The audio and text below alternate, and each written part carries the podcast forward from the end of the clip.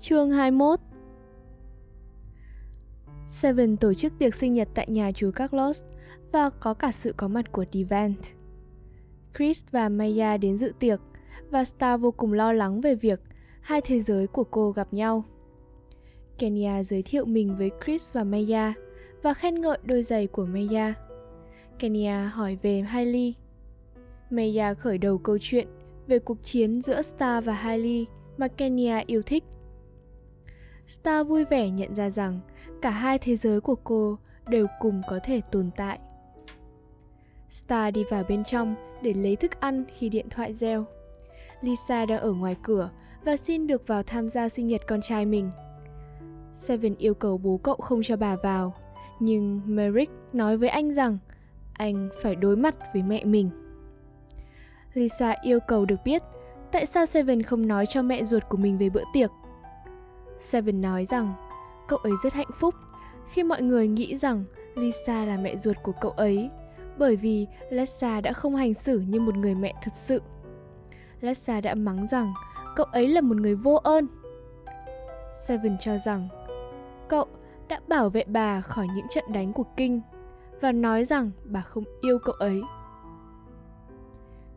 Star đi vào trong và rất lo lắng cho Seven. Anh ấy khóc và Lisa ôm chầm lấy anh. Kenya mong Lessa sớm rời khỏi kinh.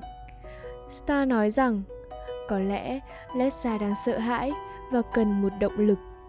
Giống như việc cô ấy cần một động lực để lên tiếng về vụ án mạng của Khali.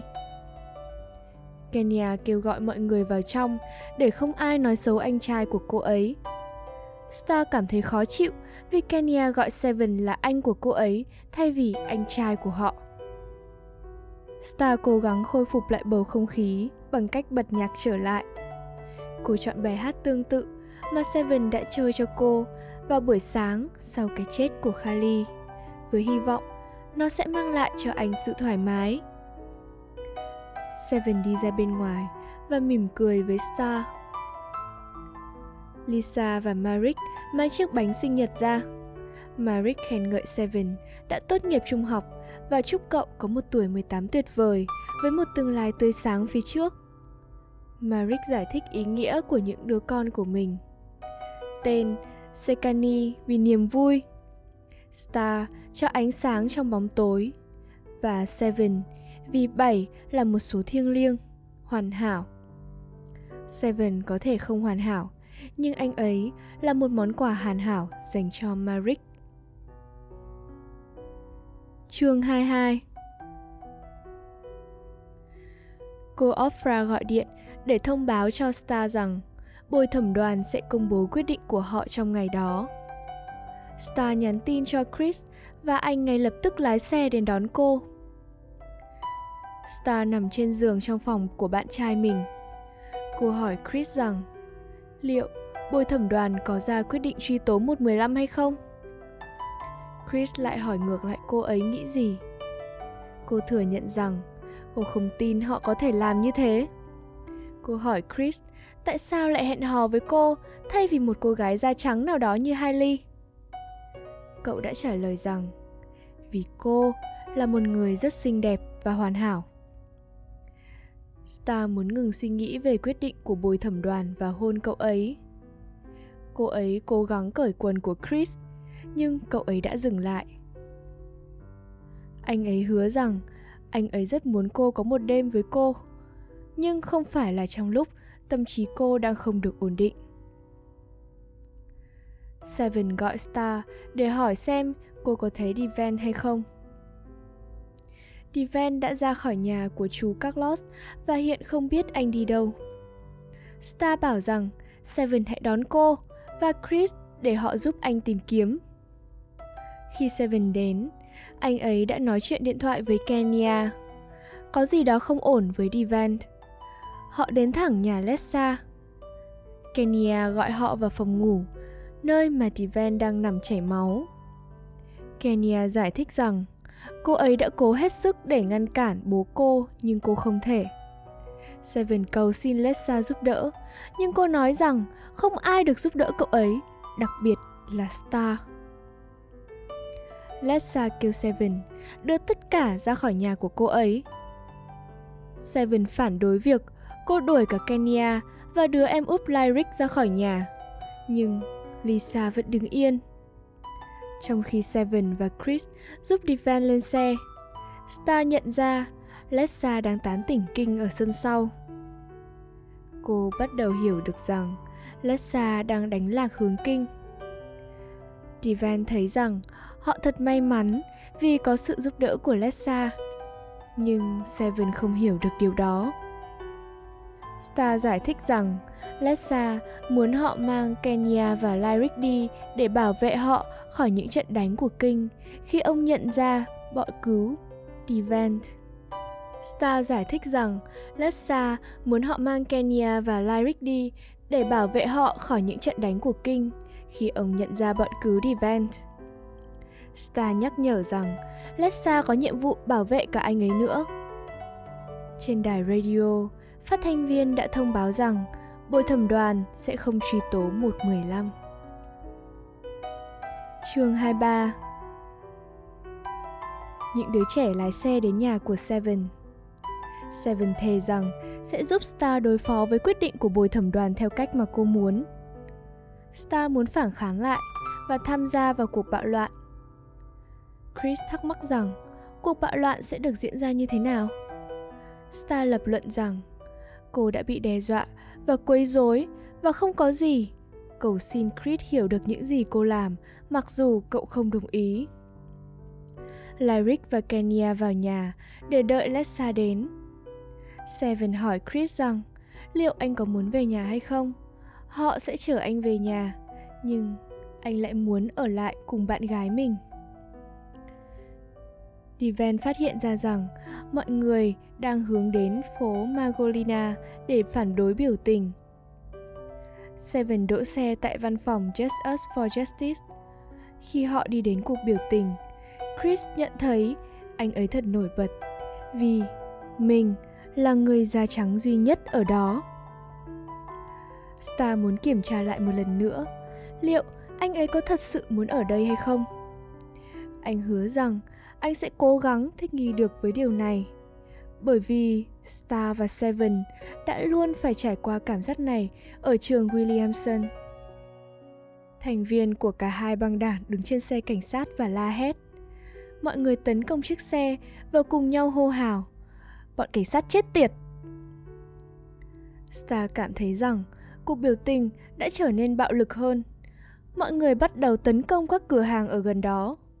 Đây không phải là thứ mà cô muốn và cô muốn quay trở lại. Cảnh sát xuất hiện với đầy thiết bị bảo hộ để chống lại những hành động bạo loạn. Khi bạo lực ngày càng dữ dội, những đứa trẻ phải chạy trốn. Steven lập luận rằng mọi người trở nên điên rồ và bạo loạn vì họ đã chán ngấy với bất công. Star chỉ ra rằng mọi người đang đốt những thứ không thuộc khu phố của mình. Cô ấy đề nghị họ đến cửa hàng của bố cô để giúp bố bảo vệ cửa hàng. Chris hỏi rằng, liệu cậu có được phép tham gia? Steven chọc rằng, nếu như cậu có thể rap giải đố, thì cậu có thể trở thành một người da hơi sáng thay vì da trắng. Chris đáp nối được ba câu đố rất tốt, nhưng vẫn bị Steven gọi là cậu bé da trắng khi cậu nói, nuôi và phô mai là món chính. Một cuộc phong tỏa của cảnh sát ngăn Seven lái xe đến thẳng cửa hàng. Chris hỏi tại sao người da đen đặt tên cho con cái của họ những cái tên kỳ lạ. Devan và Seven chỉ rằng không có gì lạ, vấn đề chỉ nằm ở góc nhìn. Khi họ cố gắng định tuyến lại, Seven cảnh báo rằng họ sẽ phải đi qua phía đông, nơi mà phần lớn bạo lực diễn ra trong các cuộc bạo loạn tuần vừa qua. Chương 24 Chiếc xe của họ hết xăng và cả bọn phải rời khỏi xe, kiếm một trạm xăng. Khi họ đến gần con đường, nơi Khali bị sát hại, họ nhìn thấy một đám người biểu tình đang ở đó với khẩu hiệu Chiếc lược trải tóc không phải là một khẩu súng. Họ còn nhìn thấy cô Ofra đang đứng trên nóc chỗ chiếc xe cảnh sát và dẫn đầu cuộc biểu tình cảnh sát liên tục kêu gọi mọi người giải tán. Trong một khoảnh khắc, Star nhớ lại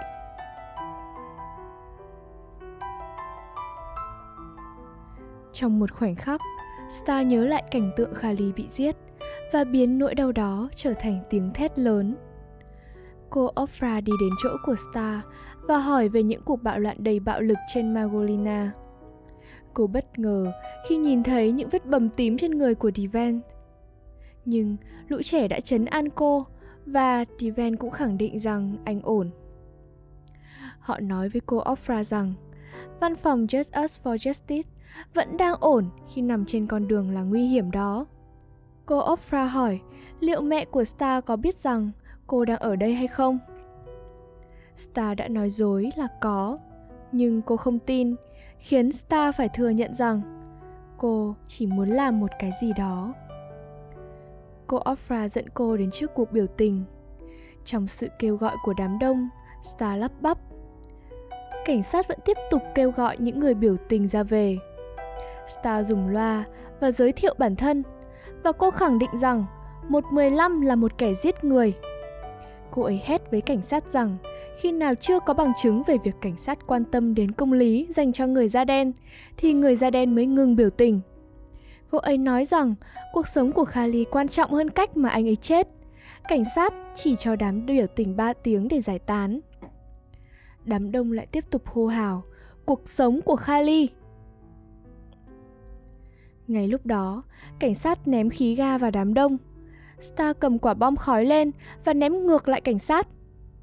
Khói bao quanh Star và những người bạn của họ khiến họ lạc mất nhau. Một người trong hội đưa xe tải đến và kêu họ vào. Trong xe có một người quay phim và một người đàn ông da trắng lớn tuổi. Người đàn ông da trắng đó bắt đầu nói với người quay phim và Star nhận ra rằng Ông ấy là người đưa tin cho kênh quốc gia. Ông ấy hỏi liệu rằng Star có thật sự là nhân chứng của vụ án hay không? Và liệu cô có muốn đưa ra bất kỳ tuyên bố nào hay không?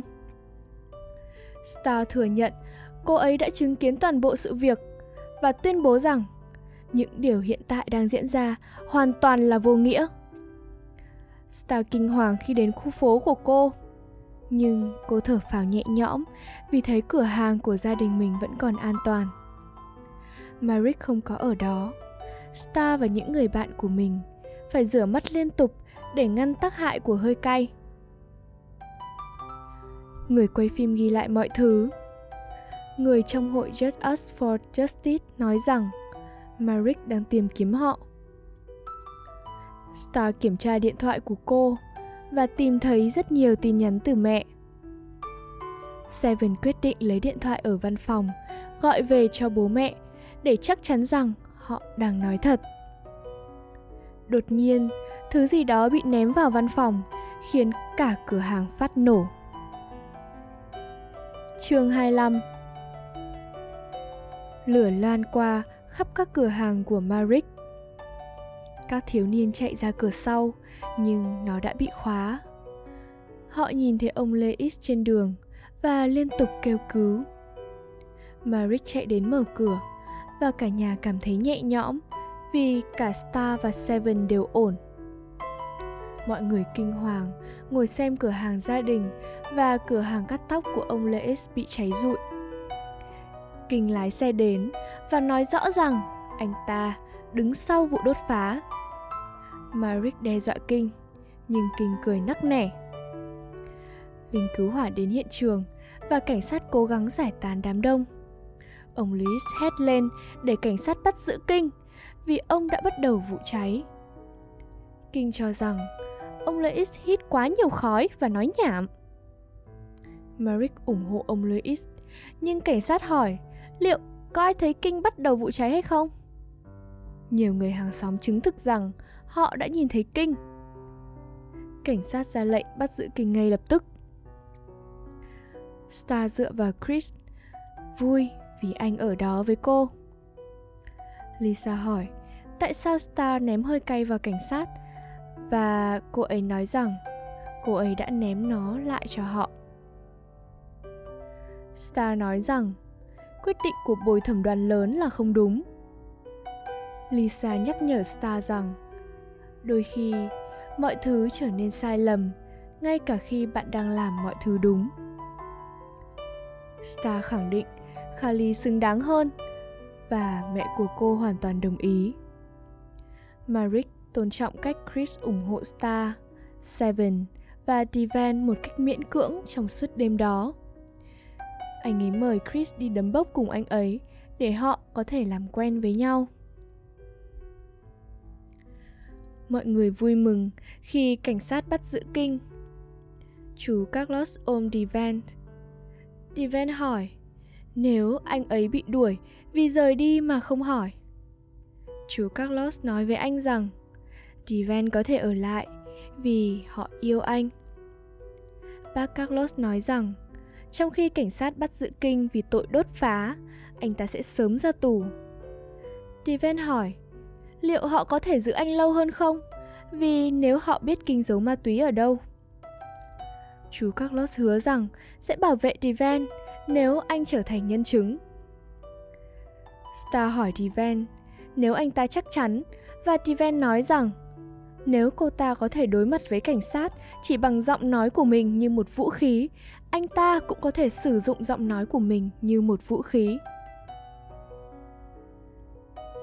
Chương 26 Sáng hôm sau, cô Ofra gọi điện xin lỗi vì đã khiến Star gặp nguy hiểm và vì phán quyết của bồi thẩm đoàn. Cô ấy nói với Star rằng cô rất tự hào và Star sẽ có một sự nghiệp vô cùng sáng lạng, với danh nghĩa là một nhà hoạt động. Star nhìn chằm chằm vào poster Tupac mà cô đã mua tặng để nhắc cô về Kali và thông điệp của Sarkline. Cô ấy cho rằng tất cả sự ghét bỏ đêm qua làm tổn thương tất cả mọi người, và bây giờ họ phải tìm cách để khắc phục nó. Star kiểm tra điện thoại và thấy Meja nhắn tin rất nhiều cho cô sau khi thấy Star trên tin tức.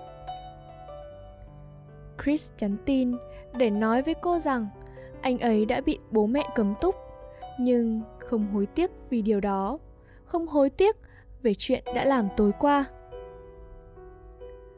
Hailey cũng đã nhắn tin để xin lỗi.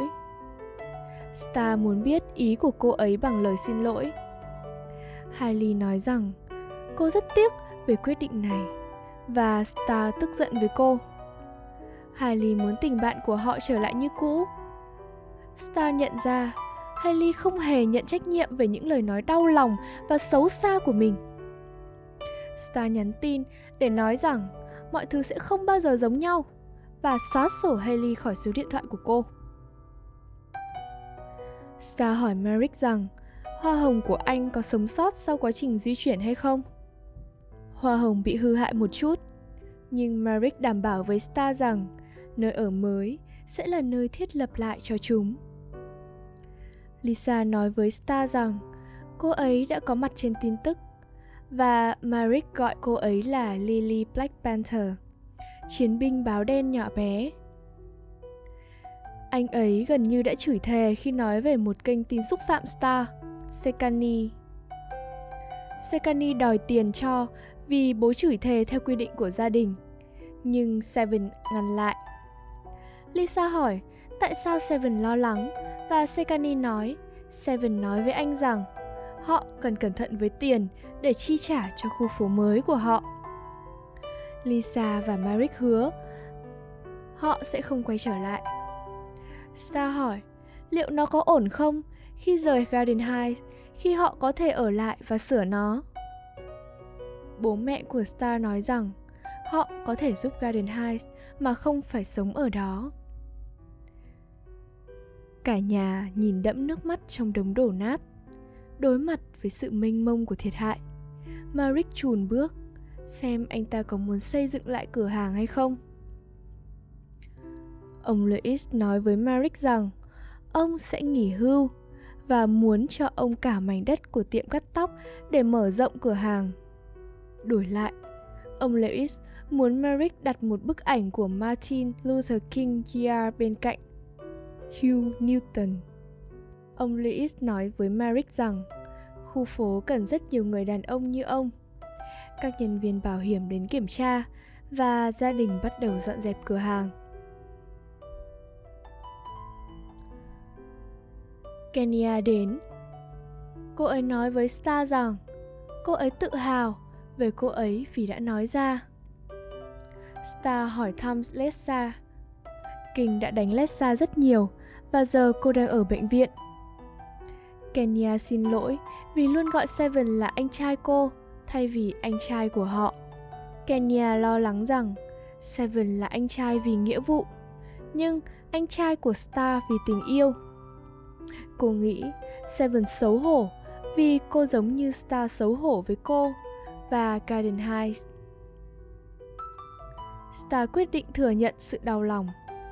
Cô thừa nhận mình đã xấu hổ nhưng giờ không còn nữa. Cô đảm bảo rằng Seven cũng yêu thương Kenya, Lyric và Lessa. Lisa gọi Star trở lại làm việc và hỏi liệu Kenya có muốn giúp đỡ họ không? Kenya hỏi gia đình Star sẽ làm gì với cửa hàng. Star nói, họ sẽ xây dựng lại.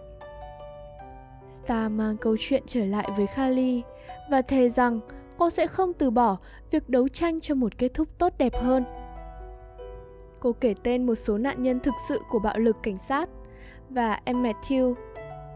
Cô tin rằng sự thay đổi sẽ đến vì mọi người tiếp tục chiến đấu và từ chối quên. Cô thề với Kali rằng cô sẽ không bao giờ quên và không bao giờ bỏ cuộc. Cuốn sách The Head You Give, tìm lại công lý của chuyên mục Bookcaster đến đây là kết thúc. Cảm ơn các bạn đã chú ý lắng nghe. Hẹn gặp các bạn ở những quyển sách tiếp theo của Waze.